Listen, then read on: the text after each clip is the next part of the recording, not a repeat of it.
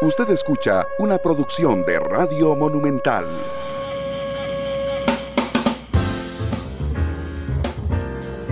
Cabina, hoy es mi cumpleaños justamente, así es que muchas gracias a, a, Glenn, que ahí arrancó con el sello de feliz cumpleaños. Muchas gracias, bienvenidos al programa.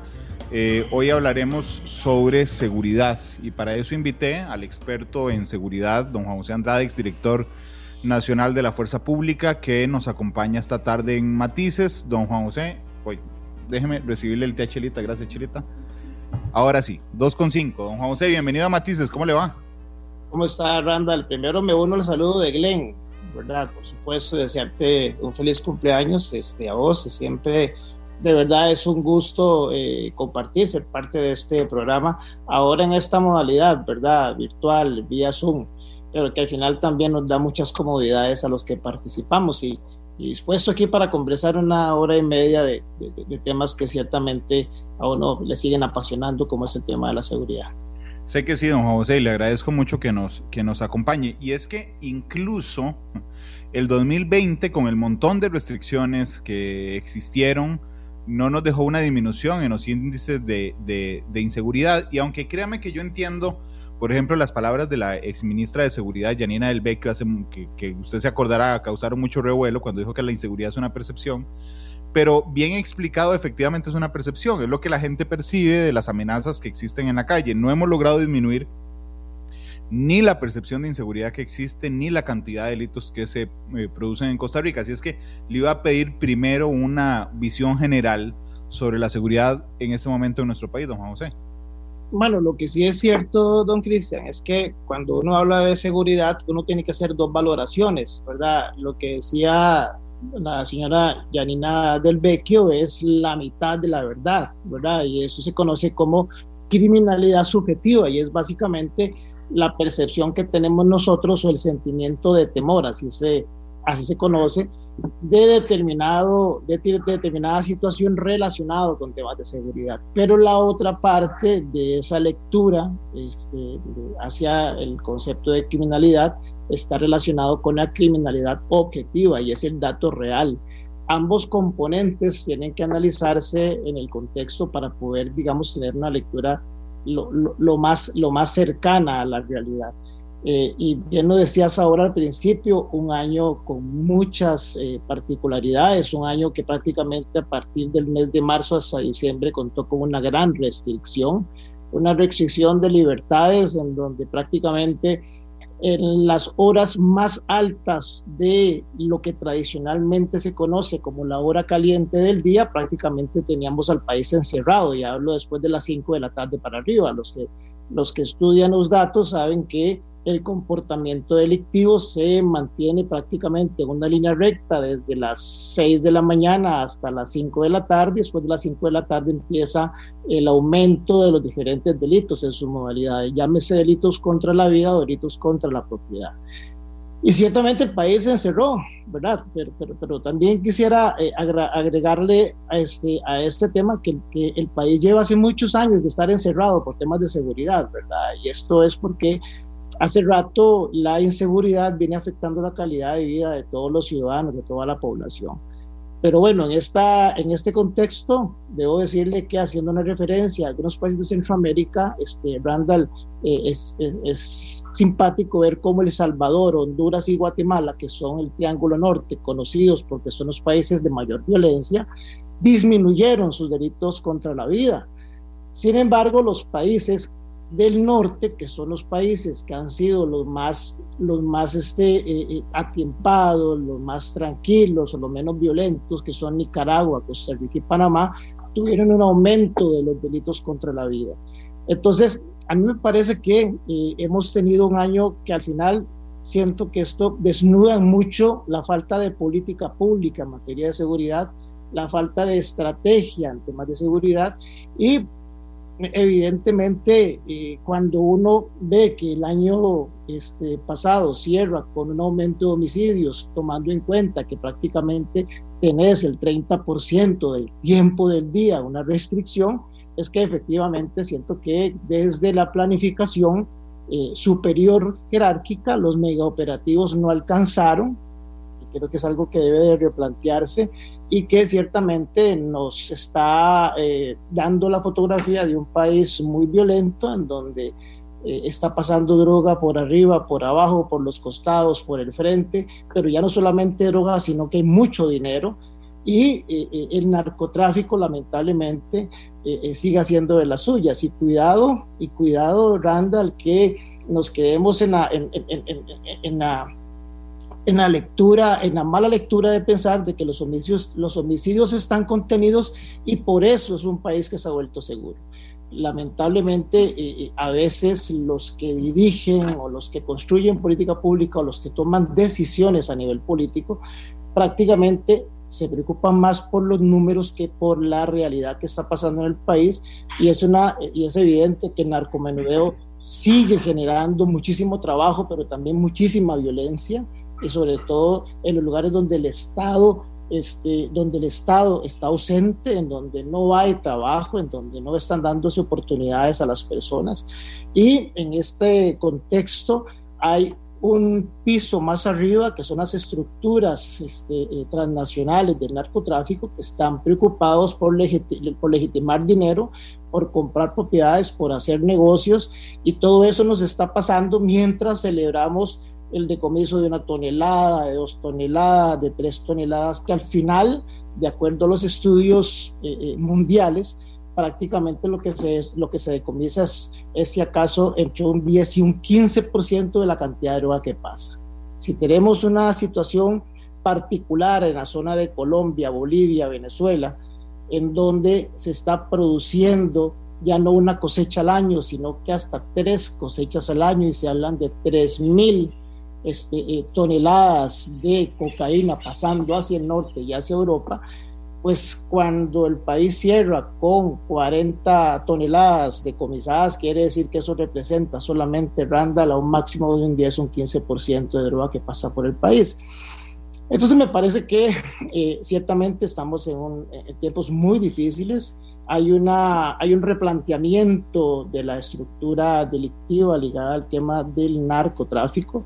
Eh, me parece a mí que están muy preocupadas las estructuras por legitimar dinero, por lavar dinero, eh, y hay muchísima droga, hay muchísimo dinero, eh, y ciertamente eso está generando mucha violencia. Y aquí entro en un tema que ciertamente nos debe preocupar a todos, y es que para, para, reducir el crimen, Randall, no solamente basta con buenos policías, y esto hay que tenerlo muy claro, sino que hay que tener una sociedad que no abandone a su, pueblo, a su población y sobre todo no abandonar a las poblaciones mucho más vulnerables.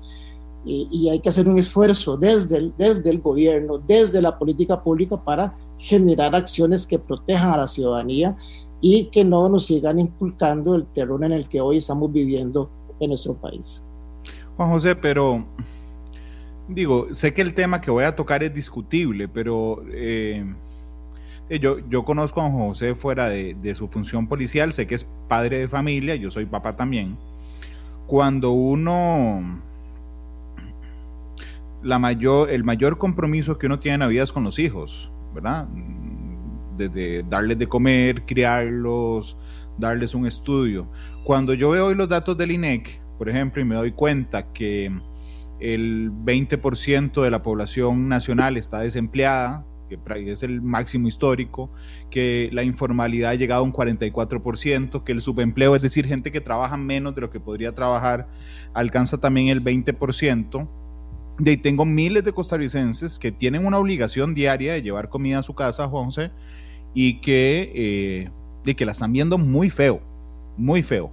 Yo hace algunos meses le planteé al ministro que si la crisis económica no iba a incidir directamente en la inseguridad, él decía que no, yo creo que sí, realmente poniéndome en, mis zapatos, digo, si eh, cualquier papá haría lo que fuera por darle de comer a sus hijos. Eh, en ese sentido, yo creo que podríamos tener una incidencia mayor en dos cosas. Uno, en la seguridad ciudadana particular, en el robo común, en el asalto en la calle y algunas otras cosas. Y la otra es la tentación de ganar plata fácil. Y la plata fácil se gana a través de las estructuras narco que están desesperadas por lograr vendedores en lo local y por legitimar ese dinero a través de esas otras personas.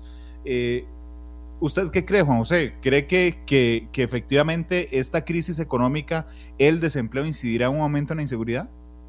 Totalmente, este, Randall, y me sorprende muchísimo que este, pues el, el, señor ministro haya caído, digamos, en esa, en esa reflexión, porque me parece que no hay nada más alejado de la realidad todo tiene que ver con temas de seguridad, incluso la crisis sanitaria también este, tenía que analizarse desde la perspectiva de seguridad, porque en algunos países, Randall, y recordemos aquí al principio de la pandemia, saquearon almacenes la gente por hambre, ¿verdad? Este, por supuesto que eh, los temas económicos inciden directamente en los temas de seguridad, los temas sanitarios, los, los cambios sociales, las transformaciones de las ciudades tienen que tener una incidencia, el desarrollo urbano, el crecimiento urbano, todo eso tiene que ver con, con temas de seguridad. Pero déjeme también decirle, decirle algo que es quizá, quizá para mí de, de, los temas que más me preocupa y que yo he venido hace rato este, con, el, con el dedo en el renglón. Mire, eh, ciertamente, eh, cuando yo hablo de política pública, está enfocado en ese, en ese planteamiento, Randall, que usted, que usted pone sobre la mesa. Cuando tenemos esos niveles de desempleo, de, de, de subempleo y sobre todo cuando este desempleo afecta a más del 40% de los jóvenes, entonces basta nada más consumar este, de que, por ejemplo, los negocios del narcomenudeo y del consumo están dirigidos mayormente a la población masculina y, y, joven, ¿no? Ya probablemente a personas como nosotros, Randa, nadie va a llegar a ofrecernos ni un puro ni una piedra y si no lo haces porque es medio carebarro, ¿verdad? Pero ciertamente el mercado potencial, el target, ¿no? El mercado meta de los que venden drogas son los jóvenes, ¿verdad? Y hoy, hoy en día en Costa Rica de 8 años para arriba. Si nosotros no buscamos cómo hacer, cómo hacer para que estos jóvenes estén ocupados, y hablo, y hablo desde antes incluso de que empiecen ya este, eh, propia, propiamente su, su periodo laboral, ¿verdad? Digamos que después de los 18 años, ¿no?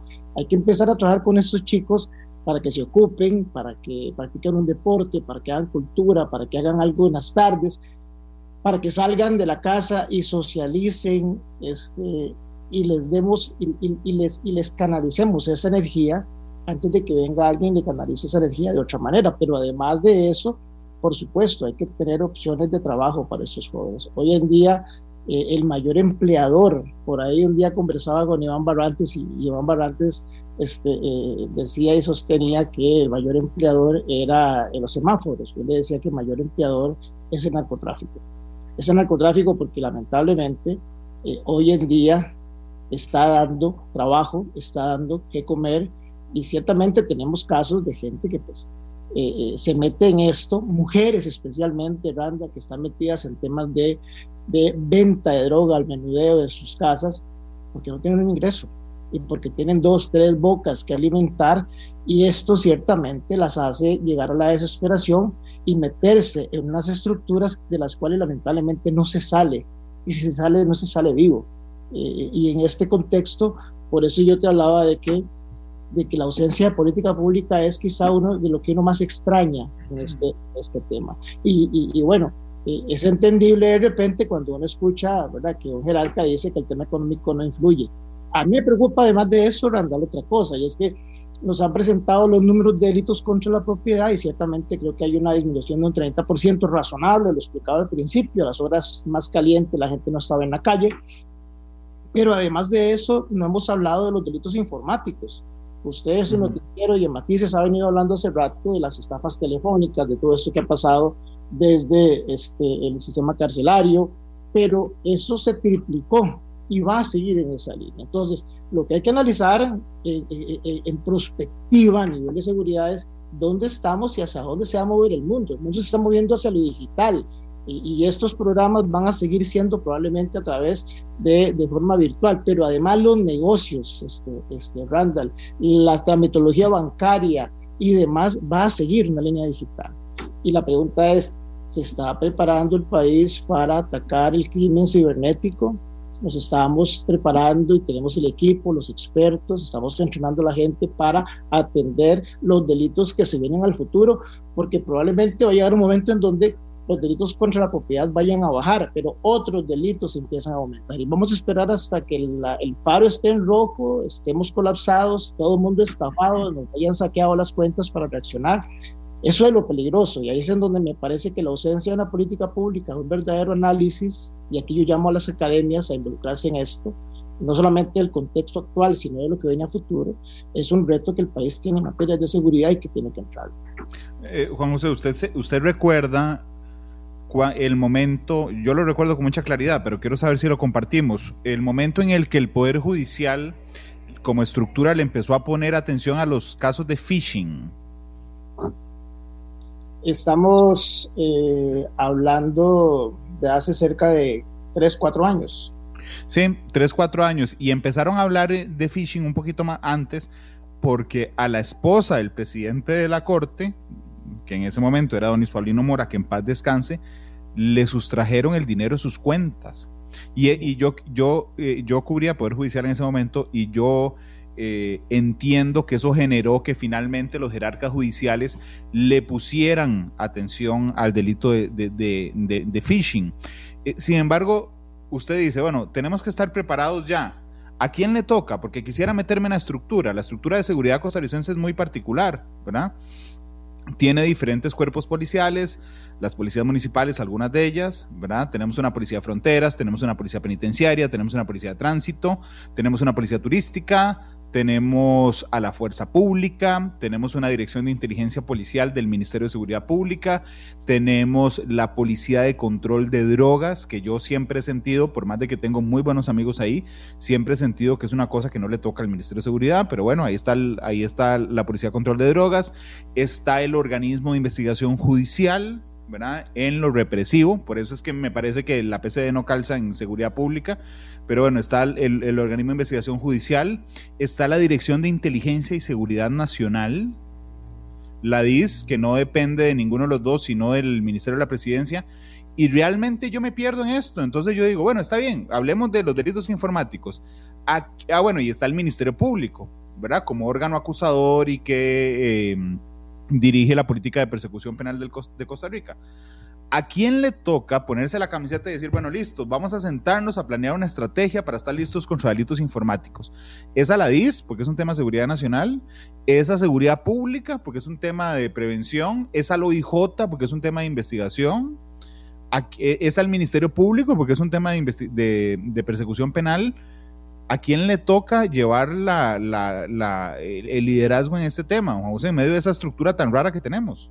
Bueno, es que eh, primero habría que, habría que soltar algunos, algunos nudos gordianos que tenemos en el sistema que influyen directamente en las, las capacidades e inclusive, Randall, en el rendimiento de las policías. Usted lo plantea muy bien. En este modelo actual, en este modelo actual, yo pensaría que urge ya establecer una unidad de coordinación que venga desde el Consejo de Seguridad, ¿verdad? que está regido por el señor presidente, en donde los jerarcas de, eh, eh, aquí yo metería cuatro instituciones fundamentales, ¿verdad? que es Seguridad Pública, que es la DIS, que es el Ministerio Público y es el organismo de investigación judicial, y establecer ya una comisión para que por competencias se desarrollen áreas para desarrollar capacidades para atender el problema.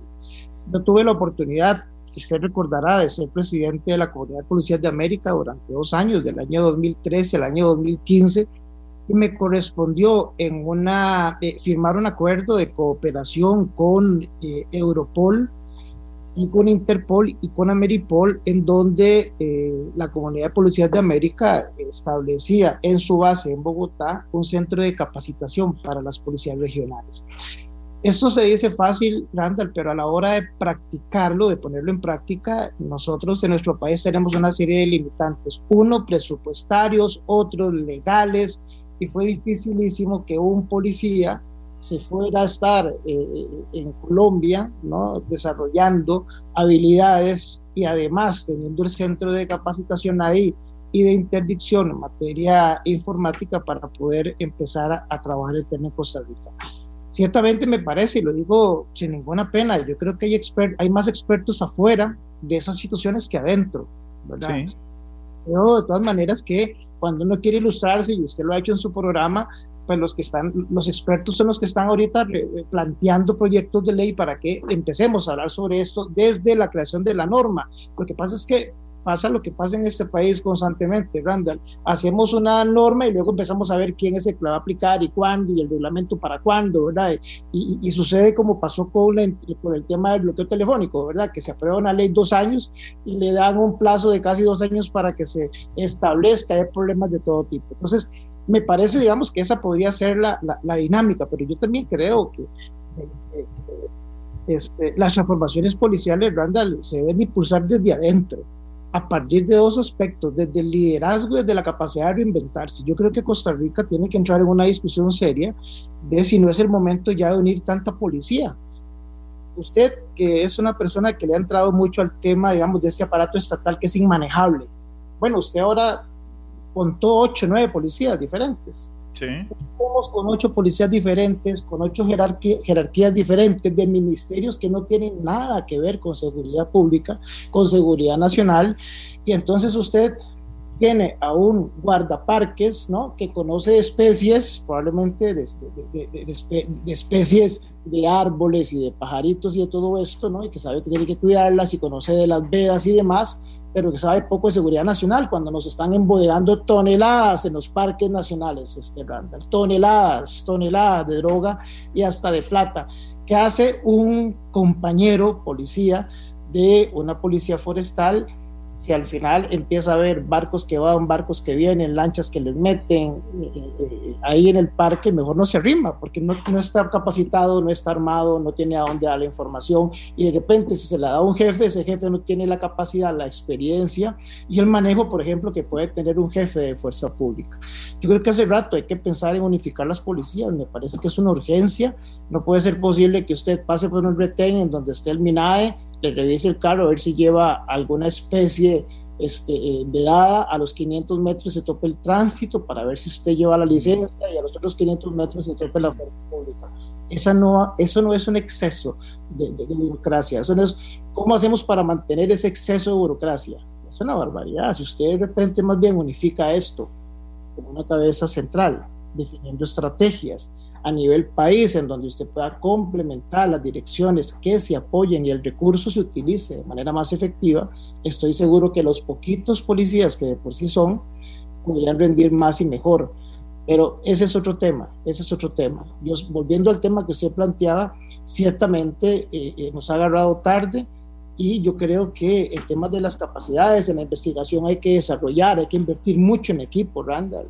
Eh, el organismo de investigación judicial, eh, no sé si lo estará haciendo, pero, pero si lo está haciendo, qué bueno, y si no, hay que entrarle al tema y hay que desarrollar expertos, expertos, porque le voy a decir algo, un, un, un, CPU, lo que se conoce como un CPU, no se abre en cualquier cuarto. Es un cuarto que tiene que estar con ciertas especificaciones construidas para que la información no se mejore cosas, digamos, de las que yo aprendí cuando estuve este, eh, eh, al frente de Ameripol. Y una serie de, elementos que se requieren, ¿no? Cuando usted va a tomar la prueba, la evidencia, que aquí no las tenemos.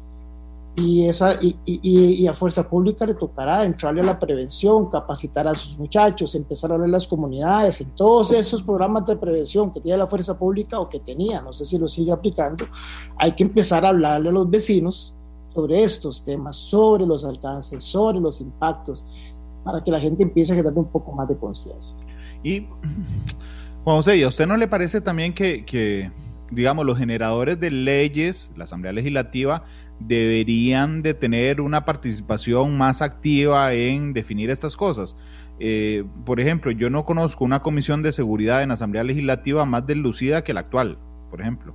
Eh, que porque digo, no ha hecho nada, en, nada, sustan, nada sustancioso en cuatro años, pero, mm, por ejemplo, en Estados Unidos, em, eh, la, Comisión de Seguridad del Congreso tiene una enorme participación en la llamada cuentas tanto del el secretario de Seguridad Interna, el Homeland Security, el secretario de Defensa, el FBI, la CIA, bueno, un montón de cosas, ¿verdad?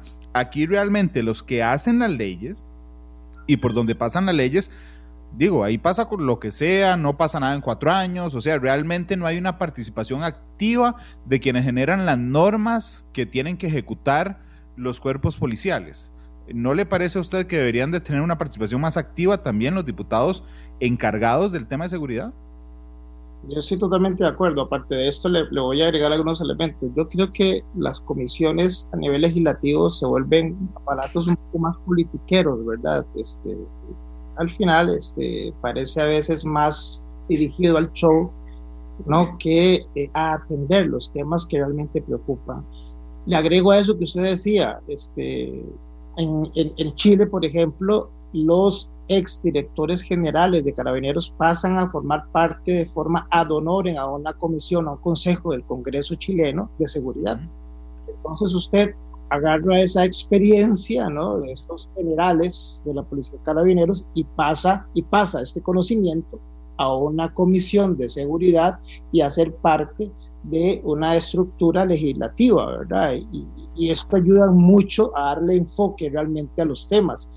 Eh, al final, la Comisión de Seguridad lo que hace es que le pide a las instituciones proyectos y cuando usted analiza, ciertamente lo que hay son parches y parches y parches de situaciones que al final no llevan a ningún lado. Creo que se requiere una participación real, sincera de, de la Asamblea Legislativa en este tema este, y yo creo que también los, los, diputados deben de tener la humildad de dejarse ayudar. ¿verdad? de dejarse ayudar para eh, eh, buscar gente de primer nivel y que puedan este, eh, ayudar, digamos, a desarrollar temas, temas país. Es que el, el, problema, por ejemplo, que le estoy planteando de, de, unificar las policías, hay que entrarle, y hay que entrarle desde la Comisión de Seguridad de la Asamblea Legislativa, ¿no? Y hay que entrarle para analizar costos, presupuesto, beneficios, ventajas, desventajas, este, eh, y demás, al tema del retiro policial, hay que entrarle, o sea, no puede ser posible que un policía trabaje 12 horas, 12 horas y tenga que pensionarse a la misma edad en que se pensionan todos los, eh, eh, los trabajadores del sector público, cuando está trabajando, aportando cuatro horas más diarias de su trabajo, por ejemplo. ¿No? hay que entrarle al tema, al tema del retiro, hay que entrarle este, a muchos temas, hay que entrar al tema de, los requisitos, Randall. Seguimos teniendo una policía que, en donde el ingreso mínimo es de noveno año y así es en las municipalidades, este, y así es en la fuerza pública. Ya el tránsito y el Servicio Nacional de Guardacosta ya exigen bachillerato. Bueno, ¿por qué no dar este paso?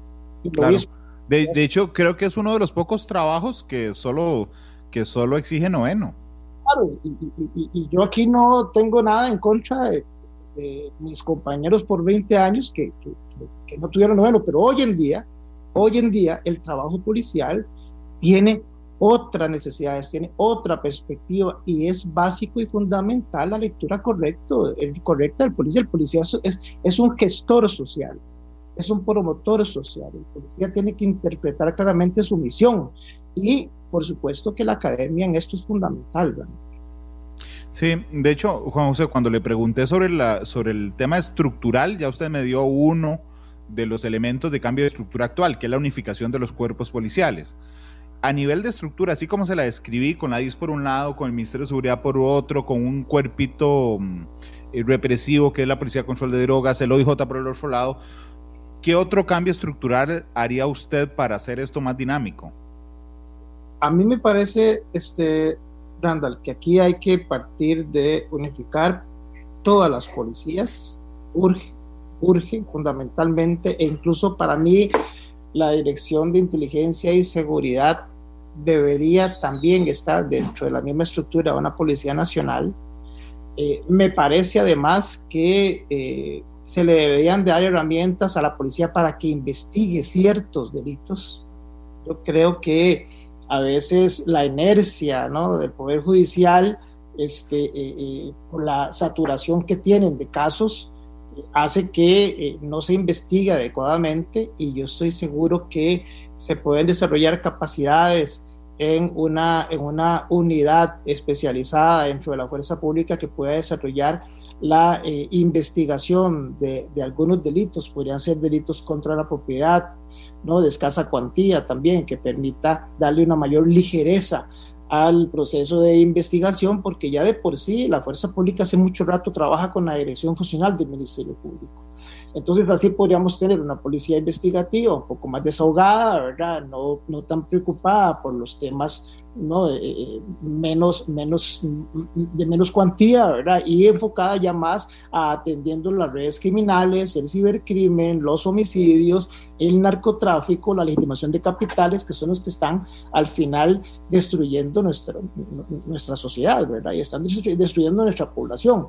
Creo que eso, eso es un tema que hay que discutir, que hay que analizar. Eh, ha habido mucho miedo durante mucho tiempo de que la policía investigue y esta, y esta policía de Costa Rica, cuando uno llega a explicarla en otras latitudes, de verdad que la gente se queda recogida de hombros y asombrada, Randall.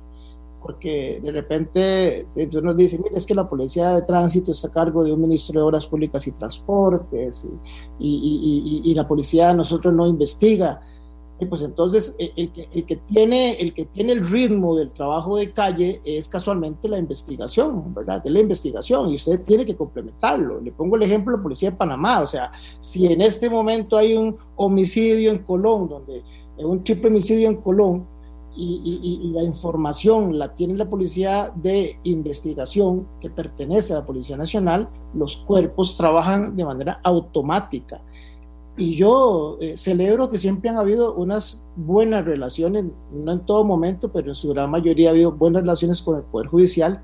Ciertamente cada quien también defiende su trinchera, Randall. Y aquí hemos dejado la seguridad más a las buenas relaciones humanas.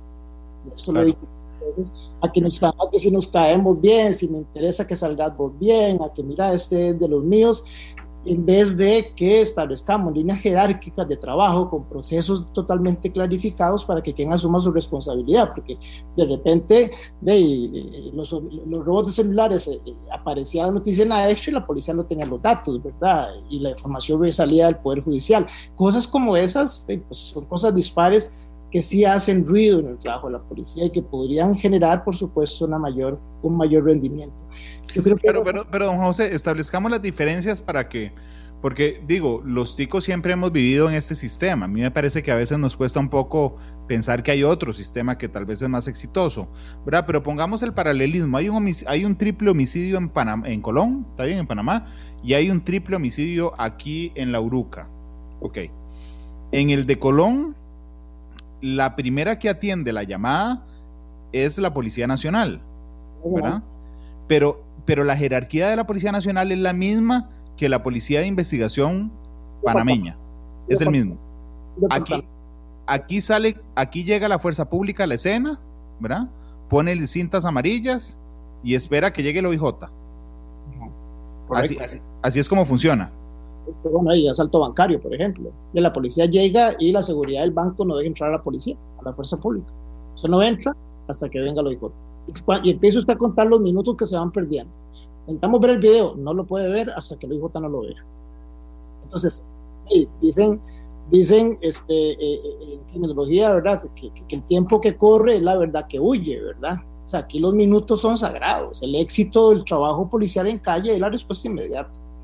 Entonces, si tenés un evento bancario en donde te asaltan tres personas en una moto, eh, tenés que quedarte con el revista de afuera, el testigo visual que de repente no te quiere decir nada o al rato es alguien puesto por la estructura para que desoriente a la gente, ¿verdad? Entonces, no, mire, el carro era blanco, no, al final uno ve el video y no era blanco, era negro.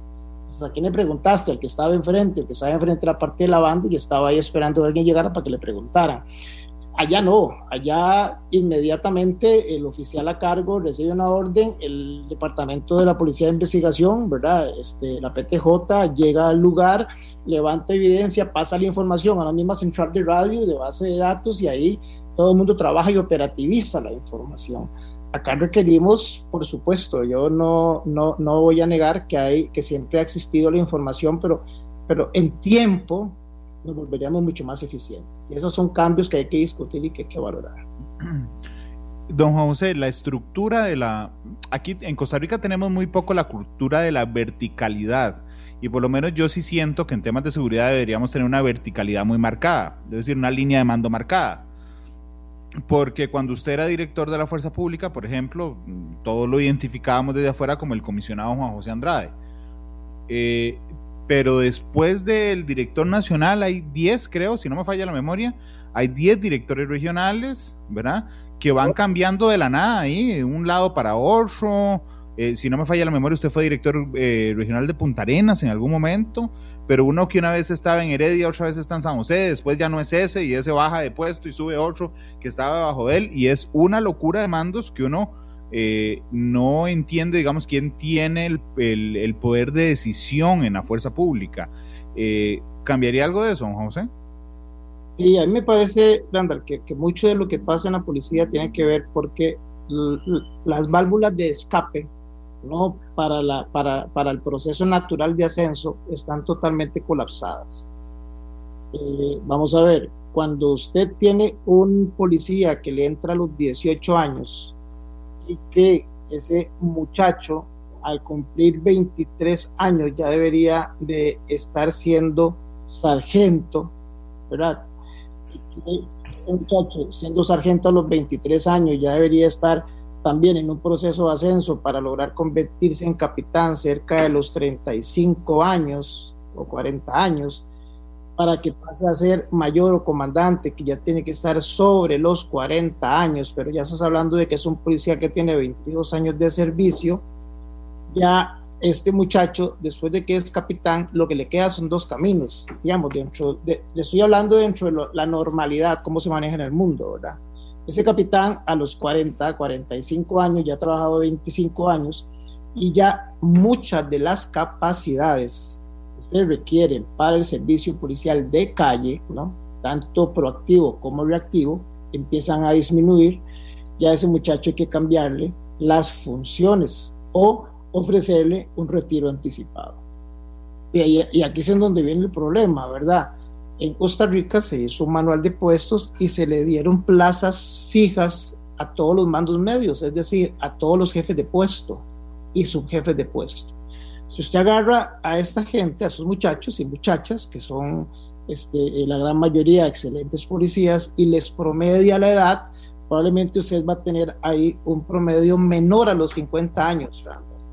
O sea, esos muchachos, para que suelten esa plaza, va a hacer falta cerca de 15 a 18 años a los hombres y a los mujeres entre años.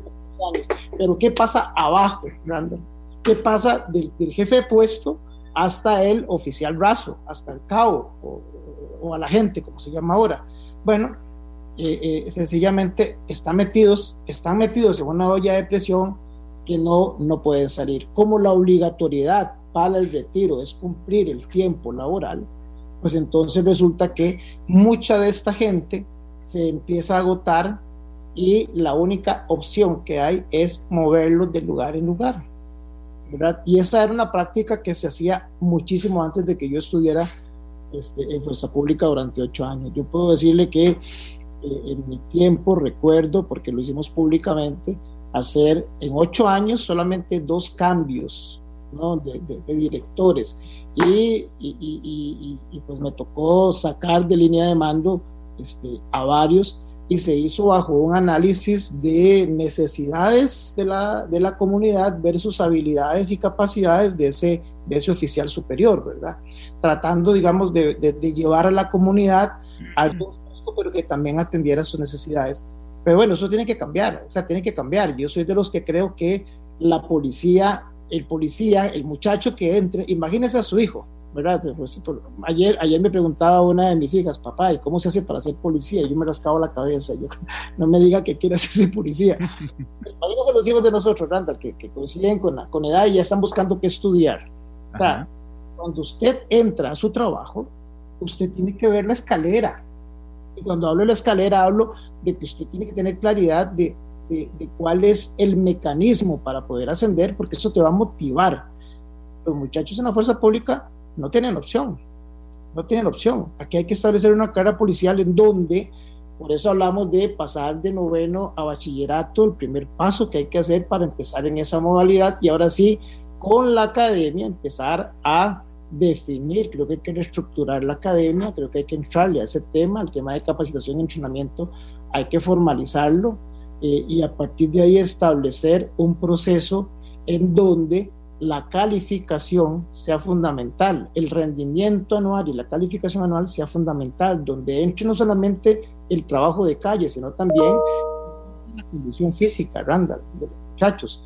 Porque uno de repente ve a compañeros que entraron, y yo me acuerdo de muchos que cuando entraron estaban en forma, eran unos fideos y a la vuelta de los años se convierten en una persona obesa que descuidan su condición física y en ese trabajo de seguridad pública particularmente eso es fundamental. Pero aquí hay mitad y mitad de responsabilidades, no todo es responsabilidad de la institución. El policía debe de, debe de cuidarse en otros países en la evaluación física y médica anual a usted le bajan puntos si usted va con sobrepeso o si usted sale de los, de los parámetros que, se, que le establece la institución, lo castiga, incluso lo despide. Entonces yo sí creo que hay que hacerle, hay que diseñar una ruta, hay que desahogar. Yo siento que, que después de capitán solamente suben los mejores porque ya estás entrando al mando superior, Randall. Estás entrando ya al comandante, al comisionado, al comisario y ya ahí estás hablando de la dirección estratégica de la institución. Ya no es tan importante lo que esos muchachos puedan, puedan aportar, digamos, en una persecución a pie ¿verdad? Cuando uno salía corriendo ahí en el Paseo Colón detrás de un delincuente, ya es importante lo que te puedan aportar desde el conocimiento, desde la estrategia, ¿no? Desde el diseño, desde el diseño eh, eh, operativo. Y es ahí en donde, bueno, ya empieza otro tipo de relación laboral en donde vos le vas diciendo al muchacho que es capitán, bueno, usted aquí tiene dos opciones, usted puede pasar a ser comandante o puede pasar a retiro. Pero como sus calificaciones no le dan para ser comandante, váyase para la casa, que esa es su pensión, y es y desahogar la institución y ahí hay, ahí hay espacios para crecer y hay espacios para que los muchachos se motiven, las muchachas se motiven y puedan también mejorar también eso, ¿verdad? pero, pero entonces, Juan José, pasan dos cosas, a ver si entendí bien. Una, tenemos una fuerza pública avejentada, porque hay un montón de gente esperando cumplir la edad de retiro.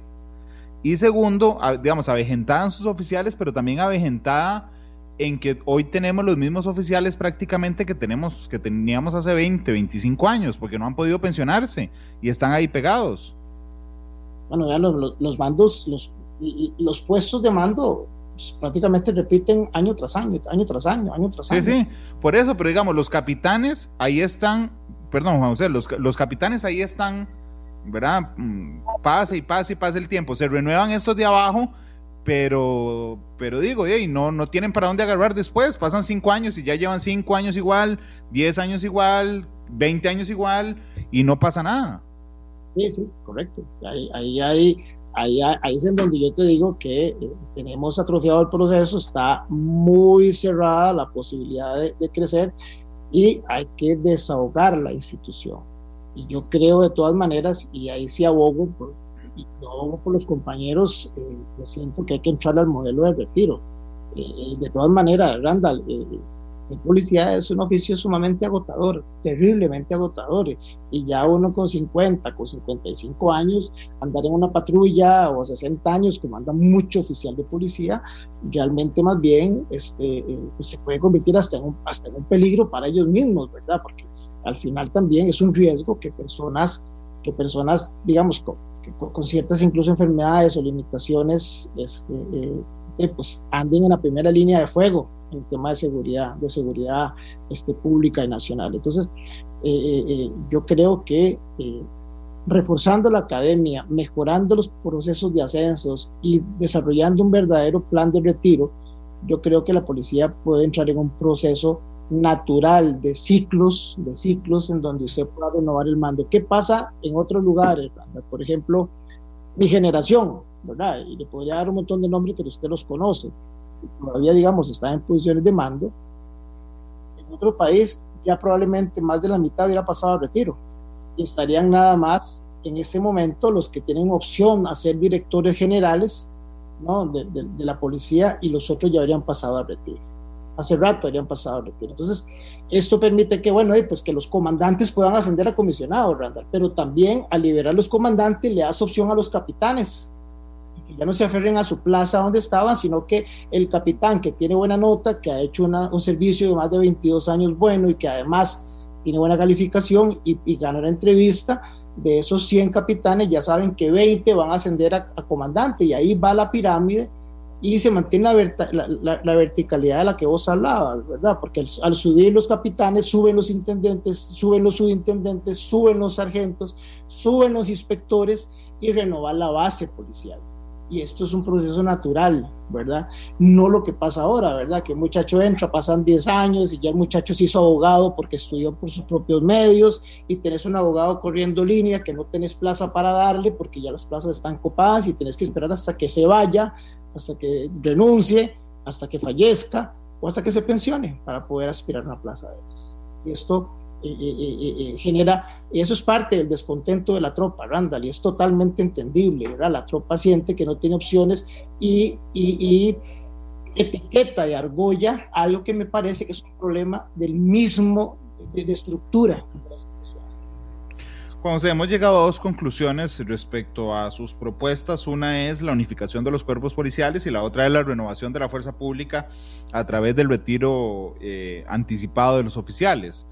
Eh, respecto a la visión estratégica de la fuerza pública, porque eh, digo, como no todos somos policías, entonces nos cuesta mucho ver si están fallando o no en algunas cosas, pero a uno le llenan el discurso de cosas bonitas, en el sentido de que estamos trabajando con las zonas rojas o zonas calientes, con, con, la inteligencia metida en, en a dónde hacemos los operativos y un montón de cosas, y yo no sé realmente Primero, si normalmente se hace así en otros países, pero además si eso es tan eficaz o si, hay, o, si algo falta desde lo estratégico en la fuerza pública. Si mido por los resultados, falta algo, Juan José. Sí, vamos a ver, yo siento este, que a nivel estratégico no hay que perder de vista cuál es la misión y la visión de la policía, ¿verdad? Y el fundamento de su, de su labor. Eh, el fundamento de su labor es un trabajo meramente preventivo, ¿verdad? La policía debe ser eh, percibida por el ciudadano, ¿no? Como la policía amiga, cercana, colaboradora. Eh, y aparte de eso, esperan de la policía una actitud diferenciadora que oriente que oriente, eh, eh, digamos, eh, la actitud, el comportamiento del ciudadano, ¿verdad? Y ahí me parece que siento que se ha venido fallando ya desde hace mucho rato. hace algunos años, comenzando esta administración, si no me equivoco, quitaron el programa DARE, ¿verdad? Lo quitaron, usted, usted dio la noticia, incluso usted tuvo al viceministro para que le explicara eso, porque tanto usted como Febe, lo recuerdo bien la nota, este, se sorprendieron de ese programa, porque tanto usted como yo lo vivimos antes y yo lo viví estando adentro, el programa DARE, la Fundación DARE, este, hacía un trabajo extraordinario, por lo menos era el primer contacto con los chicos, con esa realidad, ¿verdad? Este, y el primer contacto con los policías, yo todavía me acuerdo hoy de la oficial que me dio a mí en la escuela, DARE Correcto. Y aquí este, pues, se anunció un, programa que venía a suplir ¿no? y, que se, y que iba a actualizar el tema de DARE y yo por lo menos hasta hoy no lo he escuchado en Noticia Monumental que lo hayan anunciado, el nuevo programa. Y eso dijeron, en tres meses ya tenemos el nuevo proyecto. O sea, vamos a ver, yo creo que el tema de seguridad comunitaria, por ejemplo, hace rato se agotó, hace rato se agotó. Eh, el planteamiento me parece que tenía que estar diferente, ya uno lo veía en las convocatorias, ya no era la misma asistencia, yo recuerdo en los años en que usted llamaba a la comunidad a hablar de seguridad comunitaria llevaban 80 personas, ya le puedo decir que en el año 2018 que yo salgo, el 8 de mayo, ya las comunidades, la llamada llevaban 5 o 6, ¿verdad? El que ponía la casa, el esposo, el, vecino de la par, la tía y la cuñada, y eran los que llegaban a recibir el programa. Es un programa que hace rato tuvo que haberse dado de manera virtual. Hoy, con toda esta tecnología, eh, eh, entiendo que el año pasado, por ejemplo, no se capacitó comunidad cuando tenías herramientas como el Zoom, como el Teams y como, y como otras herramientas más que pudiste haber trabajado, pero que se ha perdido. Y ahí es en donde venimos sobre la estrategia, ¿verdad? Eh, es un país que hace rato nos tiene puertas adentro a todos. por ejemplo, uno no sale a pasear un perro a las 8 de la noche aquí por donde yo vivo. Y si salgo no me llevo ni el teléfono ni nada, voy ahí solito, lo llevo al skin y me devuelvo porque cada vez estamos más limitados de nuestro movimiento y de nuestro espacio, ¿verdad? Por eso es que ese quédate en casa en realidad para la, para la, para la mayoría de los ticos empezó hace muchos años, ¿verdad? Porque es lo que hemos recetado. Le digo que yo fui parte de eso, ¿verdad? No salga, no ande plata, no saque dinero, no ande aquí, no ande con joyas, déjelas en la casa. Y esta realidad eh, eh, creo que tiene que analizarse desde la perspectiva de, de, qué es lo que somos y hacia dónde vamos. Y cuál es el país que queremos construir, ¿verdad? Y esto va más allá, como decía ahora, de, de simplemente tener buenos policías. La estrategia a nivel país y la política pública a partir de acciones, a partir de, de, de, de, actividades, me parece que se ha quedado bastante corta. No la conozco, yo conocí por CEPAS, que fue la última, el último proyecto que hablaba de seguridad comunitaria, que hablaba de, del tema de seguridad privada, que hablaba del tema este, eh, de delitos contra la propiedad, pero hoy, digamos, estamos nada más con una estrategia de megaoperativos tratando de contener puntos calientes pero que no están educando a la policía, a, la ciudadanía, no están acercándose al ciudadano, no están transmitiendo información y no están generando confianza. Y esto no es responsabilidad del policía, es responsabilidad del responsable político de desarrollar esas actividades. Claro, como los recorridos a pie, por ejemplo. Bueno, hoy casualmente ponía una nota en mis redes sociales y los oficiales me decían, coronel, es que hace rato se dejó de andar a pie, ¿verdad? Este, andar a pie y los, los muchachos eh, usted los ve, ¿verdad? A veces, a veces uno los ve en San José, son, andan cinco, seis muchachos, y usted los ve que van conversando, eh, y van de repente hasta distraídos, ¿verdad? Yo no esperaría y extrañaría, digamos, más bien que uno sienta la actitud vigilante de los compañeros. Claro. E yo, me, yo, me, acuerdo, perdón, Juan José, cuando era pequeño, en Cartago, de uno iba caminando y a cada rato veía una pareja de oficiales es decir, venía una pareja de oficiales. Y eso de alguna manera, si usted sabía que por ahí pasaba la pareja de oficiales, le daba una tranquilidad enorme respecto a lo preventivo. Nadie iba a cometer un delito ahí estando ellos pasando cada X minutos. Bueno, al final, digamos, eh, antes se planificaba el trabajo a partir de los tipos de patrullaje y se le daba énfasis al patrullaje a pie, ¿verdad? Hoy me parece que bajo bajo las limitaciones que, creo que ha traído el recorte presupuestario y la cantidad de policías que, ciertamente no alcanza, eh, pues han, optado nada más por el modelo de patrullaje este, en moto y en carro y han dejado el contacto personal del policía con el señor de la parada, con la pulpería, ¿verdad? Que es lo que le decía, este, quién pasó, quién era sospechoso, si pasó un carro, no pasó un carro, ese contacto y esa retroalimentación creo que, creo que se ha perdido, ¿verdad? Porque eh, eh, ciertamente le han, han estimulado más los patrullajes en vehículo y esto, pues a veces uno los ve pasar y pasan y pasan y eso está bien, pero a veces uno alguien quiere decir algo al policía y no tiene ese contacto, mientras que si en la calle estaban antes, uno le decía, mire, policía, ahí pasó una señora, al frente pasó esto, y el policía recogía, andaba, ¿se acuerda? Un lapicero y una, claro. y, y una bolsa y apuntaba, recogía el radio y pasaba la información a la base y la base este, generalizaba el dato. Eso, eso hace, por supuesto, que este, uno señale que ciertamente desde la jerarquía, insisto, pareciera que no hay pues, claridad con respecto a esos temas. Bueno, y eso suma inteligencia también, es decir, si usted es un oficial que está encargado de tal sector, ¿verdad? Y resulta que el carnicero, porque usted le pregunta al carnicero, vea, ¿y usted qué? ¿Cómo están las cosas por aquí? Y le dicen, bueno, es que vea que hace días un muchacho muy raro anda dando vueltas por aquí, este, eso es inteligencia policial, es decir, va a estar el oficial más atento a si ve esa persona, si va, si, lo ve escondido, si va a cometer algo. Eso hoy no se vive. O sea, hoy, hoy realmente es preventiva desde el punto de vista de que usted vaya en la pista de una patrulla de la fuerza pública, pero realmente en la práctica es reactiva. Es decir, está esperando que llamen al 911, José. Bueno, es este, yo no sé si usted recordará cuando todavía Fuerza Pública este, o sucesos eh, los operativos, por ejemplo, puerta a puerta, que se llamaban, el operativo candado, darle a decir los nombres, ¿verdad? Este, esos operativos lo que, lo que, lo que no buscaba, ¿no? Desde, desde, el diseño estratégico era pues que el policía eh, levantara el listado de los negocios de un determinado barrio e hiciera una ruta ¿verdad? Este, establecida para que se bajara a conversar con las personas o para el que anduviera a pie entrara a los locales y este, eh, conversara, ¿verdad? Y se iban haciendo de manera aleatoria en comercios y en viviendas, ¿verdad? Entonces ahí nació el puerta a puerta, ¿verdad? Que la gente llegaba, yo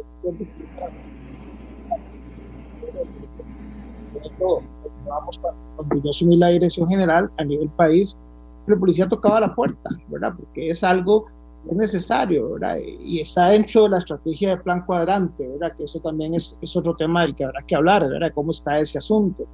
Eh, pero lo que provocaban este tipo de acciones casualmente era no desapegar al policía de su comunidad, de su barrio, ¿verdad? Y por eso yo le digo de que el policía es un gestor social, ¿verdad? El policía es un elemento fundamental en cualquier comunidad por la capacidad de retroalimentación a partir de la confianza. Y es que eh, eh, eh, si no hay confianza, Randall, empezamos también con, un problema que se convierte luego, ¿verdad? Este, más bien en, un factor negativo en la comunidad, ¿verdad? Pero esa pertenencia, de sentir que ese policía viene, que me pregunta, que se involucra conmigo, que está cercano a mí, eso hace, genera mejores relaciones entre, entre, todos. ¿sí?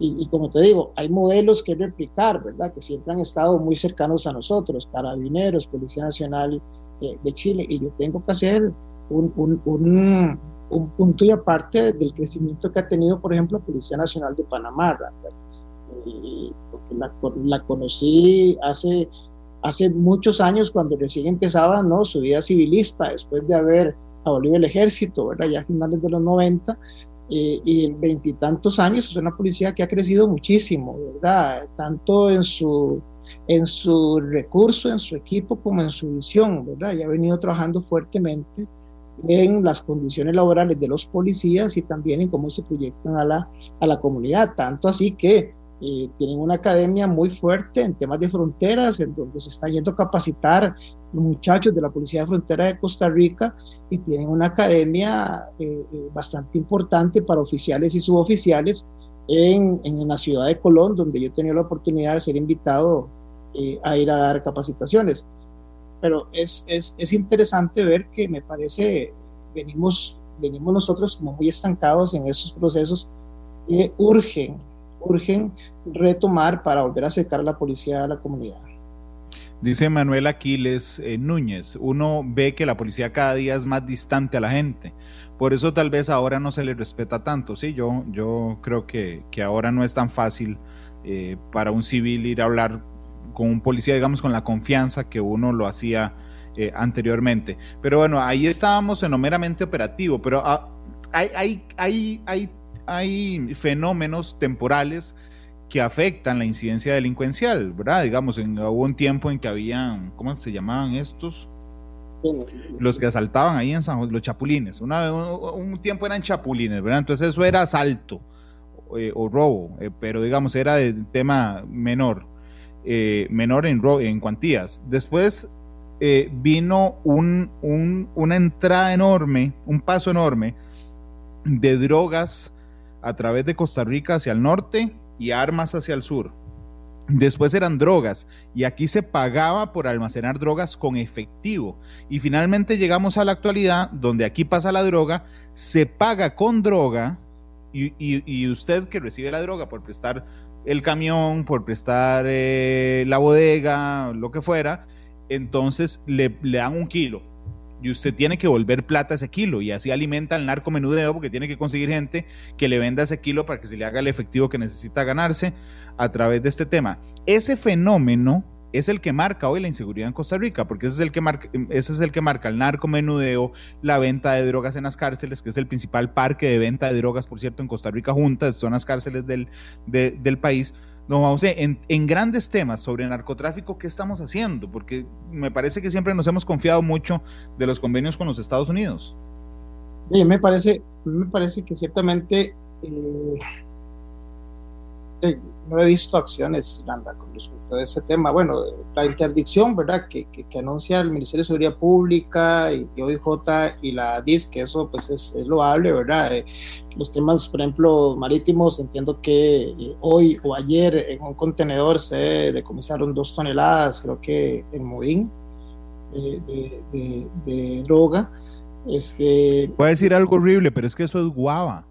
Sí, sí, no, bueno, vamos a ver, ahí va, ahí va, ¿no? Que mucho de lo que se pega en, el mar, pues por supuesto que tiene que ver con la tecnología gringa, con los radares gringos, ¿no? Y con, el, con el patrullaje, con la cooperación de patrullaje de los Estados Unidos.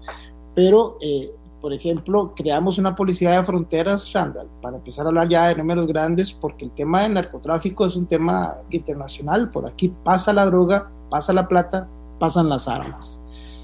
Y la policía de fronteras, yo creo que no ha llegado a mil muchachos. Creo que aún no ha llegado a mil muchachos. Para darte un ejemplo, Senafrón en Panamá eh, tiene cinco mil oficiales, ¿verdad? Para, para el Darién y para la frontera con Costa Rica.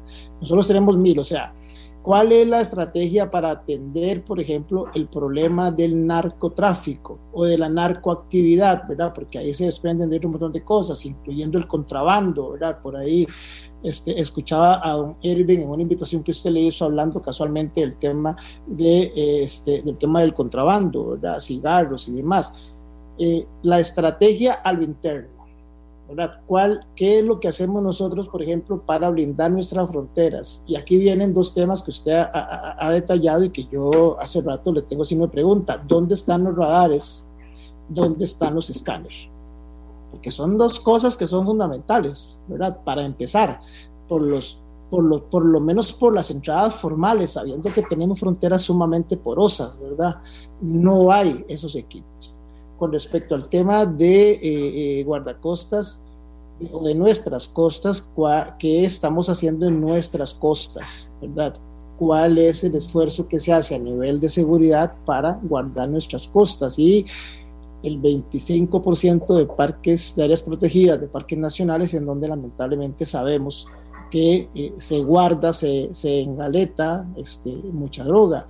Las pistas, hace mucho rato no escuchamos noticias de que, de que tengamos eh, eh, avionetas, pero yo en mis redes sociales escucho mucha gente en las mañanas cuando ponen por aquí ando en helicóptero, por aquí ando en avioneta, y hace mucho rato no se escucha eso y ahora hay incluso una ley que pretende darle mucho más piernas a la fuerza pública para poder trabajar este tema. Entonces, aquí hay que blindar el país, hay que entrar al tema de radares, hay que entrar al tema de, de, escáner, hay que reforzar la fuerza, la, la, policía de fronteras y ciertamente hay que ver si la PCD, usted lo planteaba ahora, que es un, que es un tema que discutir, eh, cuánto ha crecido y cuánto atiende, ¿verdad? Porque de repente eh, eh, uno dirá, no hacemos nada con quitar 100 piedras de la calle si el que lo trae no lo, no lo agarramos, pero es que para uno en el barrio, para uno en el barrio, a mí el que me afecta es el que está vendiendo piedras en la esquina.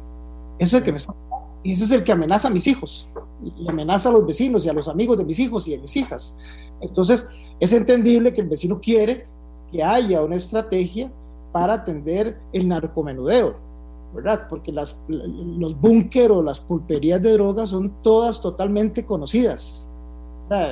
No creo que haya un, búnker que, los policías no lo conozcan o las policías no lo conozcan. Ahí está.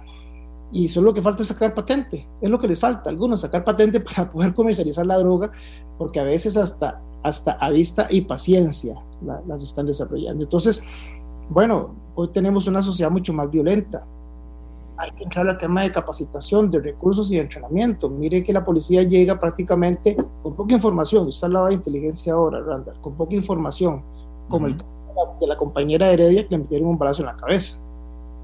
Que, que, hay muchas preguntas que yo tengo sobre ese tema. Sí, por eh, supuesto. no tienen información, van a atender un incidente, el compañero va con el pellejo vendido. Cuando llega se topa que no era simplemente una violencia doméstica, sino que había armas, que era una casa de un narcotraficante, que es gente muy violenta, que no te va a dejar entrar porque allá adentro está la gamela, allá adentro está la droga enguacada o está, la, o está este, el billete o la plata y entonces va a ser un conflicto cuando la policía intente ingresar.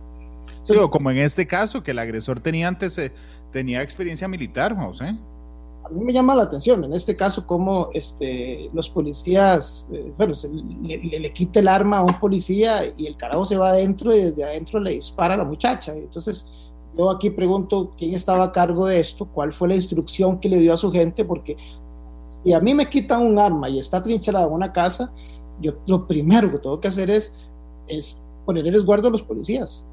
O sea, ¿en dónde estaba ella para que le metieran ese impacto de en la cabeza? ¿A dónde, dónde estaba ella?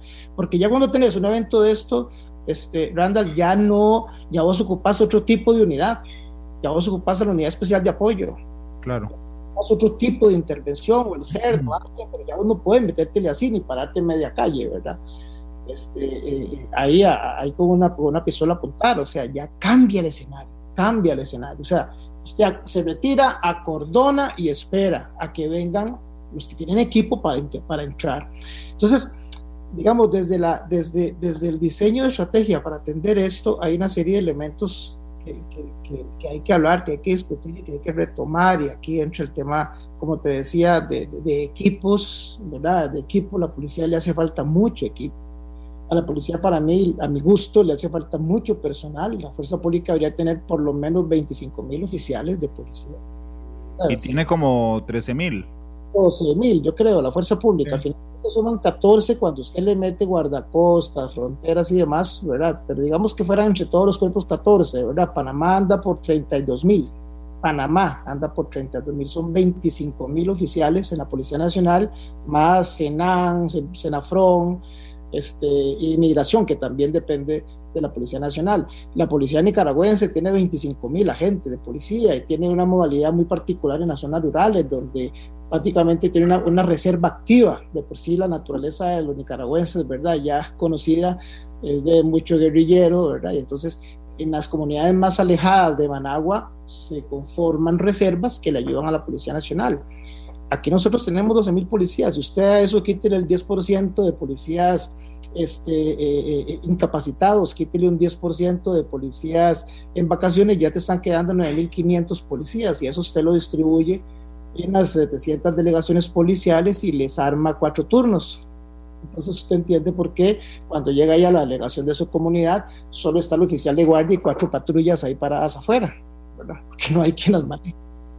Esa realidad hay que plantearla así. Yo creo que, que, que, que es un reto entrar el asunto y, y, ahora que estamos a un año, Randall, casi ya de las elecciones, creo que es un tema de que hay que, hay que hablar y creo que, los que aspiren eh, eh, a, a este país, que van a tener que, no sé de dónde, porque es un problema de, flujo de efectivo, pero va, a la fuerza pública y a la policía, en términos generales, a las diferentes agencias, va a tener que dársele un empujón en temas de dinero, de recursos.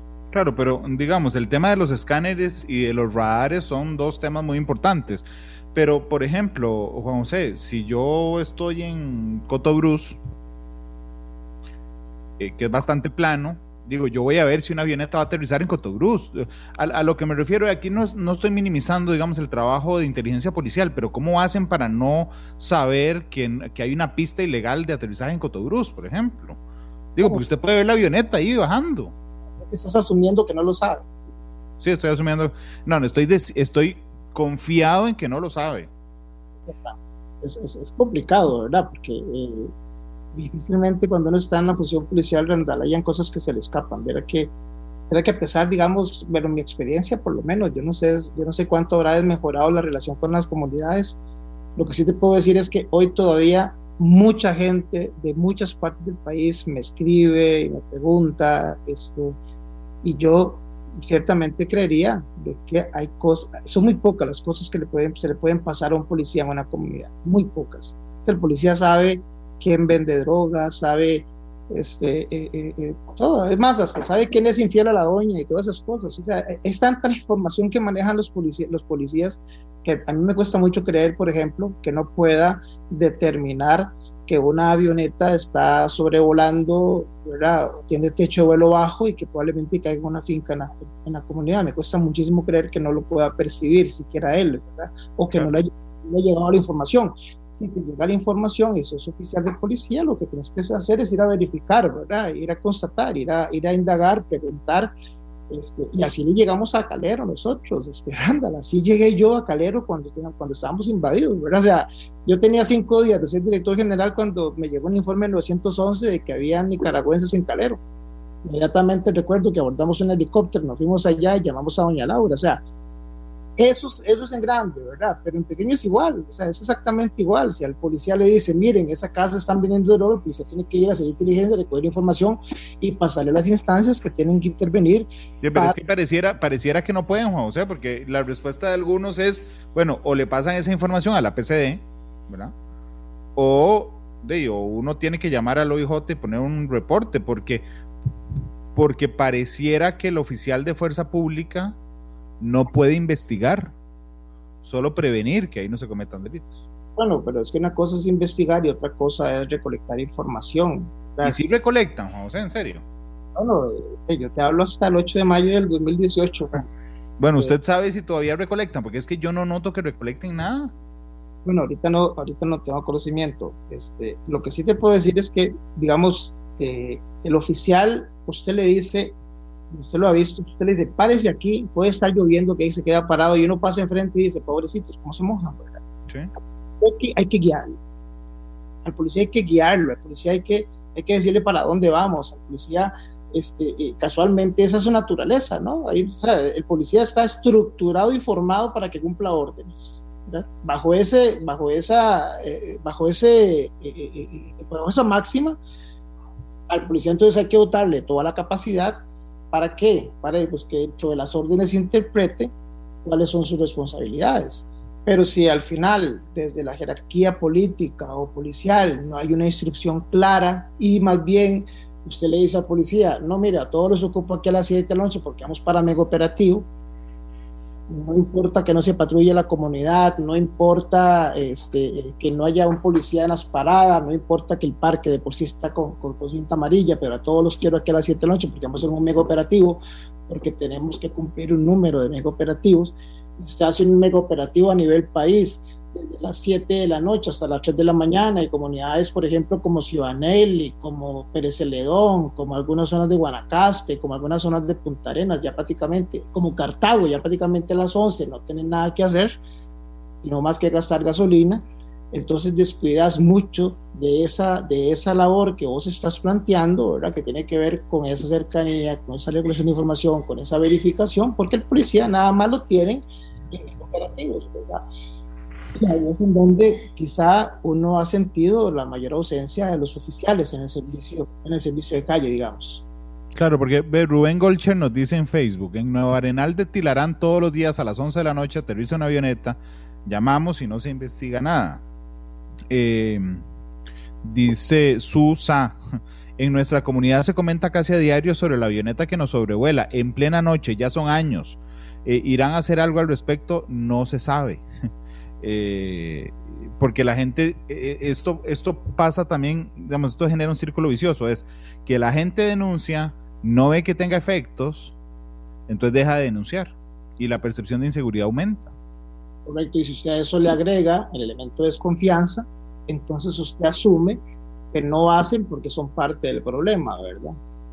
Digamos, eso, en el contexto de, de cómo lo perciben porque hay mucha gente aquí que jura que es que a los policías les pagan peaje para que no se metan a, desarticular narcomenudeo, por ejemplo.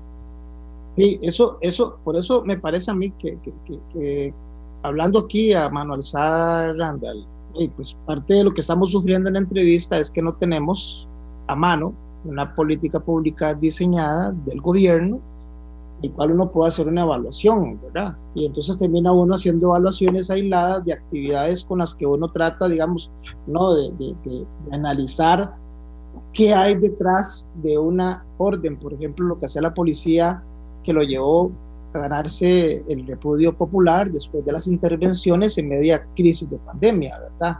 Eh, Uno trata de analizar, bueno, ¿qué, es, qué, qué pretendían los jerarcas cuando, por ejemplo, mandaron a esos muchachos en Sarapiquí a 8 ante una turba de 200, o sea, ¿cuál fue la idea? ¿Verdad? ¿Cuál fue la idea de los que mandaron a los policías a Quepos, ¿verdad? Y pasó lo que pasó, o que se le robaran incluso el camión de la, de la Escuela Nacional de Policía en Quepos, ¿verdad? Y que apareciera por allá dos horas después, o sea, uno dice, pero ¿quién planeó esto? ¿Cuál fue, cuál, cuál, qué está detrás de eso y cuál es la misión? Porque eh, yo sigo insistiendo, eh, lamentablemente los errores que uno mira me parece que tienen que ver a una falta de estrategia y de política, ¿verdad? ciertamente uno aspiraría eh, como buen tico y con la esperanza que, que, el cariño que yo tengo a la institución, pues que esa información, digamos, llegue y se canalice por los, por los medios correctos, ¿verdad? Pero cuando uno no ve respuestas de las instancias que ya les toca dar ese segundo paso, pues ahí es donde uno entra en cuestión, ¿verdad? Y mucha gente, como los que están comentando en Facebook, terminan, terminan este, cuestionando el, en todo a la policía. Eh, Juan, usted estaba leyendo el plan de gobierno del presidente de la República. El plan de gobierno que él presentó cuando era candidato presidencial venía una parte sobre la participación ciudadana en la, en la comunidad y le llamó algo Observatorio de Seguridad Ciudadana y decía participar a la ciudadanía en los programas de seguridad locales en conjunto con las municipalidades, desarrollando programas conjuntos en los cuales se organizan grupos y espacios de personas ciudadanas para que sean parte de propuestas de mejora de problemática de delincuencial y que lleve un control de cumplimientos. Eh, bueno, yo no he visto eso. Eh, yo no he visto una participación activa de la comunidad en seguridad pero además hay un cierre de los espacios públicos, no solo por la pandemia, sino una pérdida general de los espacios públicos. Eh, eh, no existe un proceso, digamos, de inclusión comunitaria en labores de seguridad. Bueno, es que viera que a mí, a mí me late cuando, cuando lo lees así, que ese planteamiento dentro de su plan de gobierno estaba muy relacionado a lo que estábamos haciendo en aquel momento finales del 2017, principios del 2018, cuando en coordinación con la Policía Nacional este, desarrollamos una herramienta que permitía hacer un análisis de carácter general cantón por cantón y en donde el pilar de la municipalidad, que es el alcalde, tenía un papel preponderante. De ahí nace, recordarás, Randall, las visitas de algunos alcaldes a Colombia que fueron acompañándonos a, a, Medellín casualmente para analizar el modelo colombiano y tratar de desarrollar ¿no? un modelo similar que desde lo local pudiera generar acciones no solamente para controlar el delito, sino también para prevenirlo. Y aquí hablábamos de, de, de desarrollo, de infraestructura, de capacitación y demás cuando me lees esto que está en el plan de gobierno del de señor presidente, me parece que lo que hicieron fue ver lo que estábamos haciendo en ese momento y plantearlo ya quizá un poco más avanzado, porque ellos arrancaron el gobierno, Randall, con aquello de Sembremos Seguridad. Si quieres lo puedes buscar por ahí. Yo recuerdo que, porque cuando yo vi el programa, yo dije, bueno, esto es lo mismo que estábamos desarrollando y, y me alegró muchísimo, de verdad, que, que, que, que le dieran seguimiento a este proyecto. Sin embargo, sin embargo, pues bueno, yo siempre he dicho que la diferencia entre plasmar o desarrollar una estrategia e implementarla, eh, pues hay un océano Atlántico. El, el, otro eh, el otro tema es la participación de las municipalidades en la seguridad. Yo, Randall, tengo que decirles que hay, y es un, un tema que he discutido 800 veces con, con alcaldes y con, y con, eh, unión, con la Unión de Gobiernos Locales, a mí no me gustan las policías municipales, no me gustan, porque eh, si yo me veo el espejo de Colombia, por ejemplo, donde le salió un desastre tener policías municipales, o el espejo de México, donde, donde el alcalde es el señor y rey de, de la policía eh, de un estado y resulta que de un momento a otro el narco agarra a ese alcalde y todo el sistema policial sirve a, a esa persona. A mí no me gusta me parece, me parece peligroso, Juan José, pero de esto he tenido muchas discusiones porque hay gente que sí cree mucho en la policía municipal. Bueno, yo, yo, yo creo que cuando, cuando, cuando hicimos la ley, Randall, yo incluso estuve en una participación importante en la con el señor ministro Gustavo Mata, este, prácticamente, digamos, el despacho se desarrolló con un borrador que han trabajado las municipalidades este, prácticamente una propuesta final que se llevó a la Asamblea para contar con el apoyo de los señores diputados, señores y señoras diputados. Me parece que el proyecto de ley está, está bastante contenido en términos de competencia y en términos de números, ¿verdad? Eh, pero sin embargo, eh, me parece que en el tema de capacitación, que es obligatorio pasar por la Academia de Policía, eh, siento que ahí entra ahí entramos en, en, algunos problemas, en algunas diferencias y en el tema del filtro del reclutamiento, ¿verdad? Porque lamentablemente mucho de, este, de lo que está hoy en día este, usando a las policías municipales son ex policías, ¿verdad? Claro. Pública. Y de los cuales probablemente, probablemente, no, estoy asumiéndolo, no tengo, no tengo prueba de ello, pero probablemente eh, en muchos de ellos eh, pues, han sido gente que ha tenido causas de despido. Entonces, eh, cuando se desarrolló el proyecto, digamos, insisto, se desarrolla dentro de algunos parámetros. Yo siento que la Policía Municipal, bien guiada, bien orientada y bien justificada, pues puede tener un impacto importante. Yo he conversado ahora que estoy en lo privado desde hace dos años con diferentes municipalidades a los cuales les he asesorado sobre este tema, pero también les hago ver lo peligroso de no tener las herramientas correctas para poder filtrar a los funcionarios municipales que van a dar ese servicio y por supuesto las capacidades de capacitación, entrenamiento y equipo. Son temas muy costosos, es una inversión muy alta para que eh, cualquier municipalidad se quiera echar al agua, Randall, con este tema. Y ahora las municipalidades han visto mucho interés casualmente porque hay una reforma en la ley de tránsito que eh, les da competencias también en términos municipales este, de, de, de, oficial de tránsito para poder aplicar la ley de tránsito y eso también le genera algún ingreso a la municipalidad.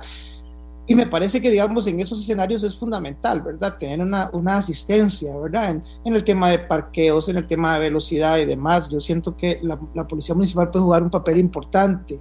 En la vigilancia de los espacios públicos también puede ser muy, muy, muy importante, ¿verdad? El policía municipal en, la, en los parques, el policía municipal en las paradas, ¿verdad? Y, por supuesto, acompañando a sus inspectores para que a diario estén en el control de, este, de, patentes y demás, que era una de las labores que la, a la policía desgastaba muchísimo. Claro.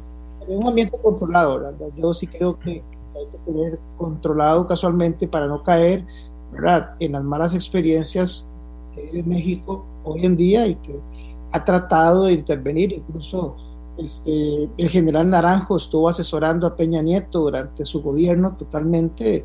Eh, el general Naranjo es un experto sí. de la verdad, estuvo enfrente de la crisis. De la Policía Nacional allá en Colombia. Y ellos estuvieron en, en México tratando de ver cómo hacían para juntar las 5 mil y resto de agencias municipales que, que, que, tenía México. Entonces, uno tiene que aprender de esas experiencias y, y, yo creo que en esas, en esas líneas eh, hay mucho modelo, Randall, y hay mucho ya caminado como para no de repente volverlo a ver y tomar experiencias positivas que nos hagan mejorar. Juan José, permítame ir a la pausa comercial, se me había olvidado hacerlo, son las 3 con, con 27, vamos a la pausa comercial, regresamos para que vaya pensando la canción con la que despide Matices, don José. Hola, 3 con 27, vamos a la pausa y volvemos. Matices.